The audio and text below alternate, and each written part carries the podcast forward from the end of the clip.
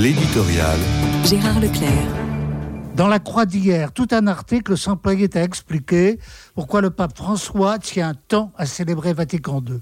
Conçu par Jean XXIII et Paul VI afin de faire œuvre de rénovation et d'ouverture pour l'Église de l'après-seconde guerre mondiale, il devrait toujours éclairer la route de cette même Église face à tous les défis qu'elle doit affronter. Or, il se trouve qu'il y a une difficulté majeure à bien comprendre l'enseignement de Vatican II, ce sont les querelles d'interprétation auxquelles il a donné lieu, et cela même au moment des débats conciliaires eux-mêmes.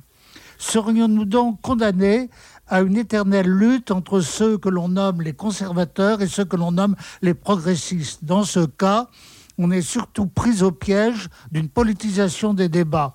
Les débats sont nécessaires et on n'a pas attendu Vatican II dans l'Église pour débattre, même de façon ardente. L'étude de la tradition synodale le démontre avec évidence. Mais il est une règle inhérente aux procédures propres à l'élaboration des textes canoniques. C'est la recherche d'une unité morale et doctrinale sous la motion de l'Esprit Saint et en cohérence avec le dépôt de la foi. C'est pourquoi une excessive politisation des controverses ecclésiales fait problème.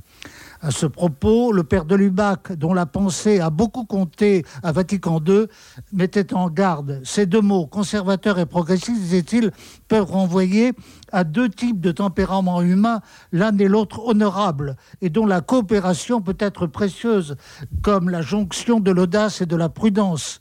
Mais ils sont inadéquats, ou du moins devraient-ils l'être, pour la compréhension de Vatican II et de ses conséquences.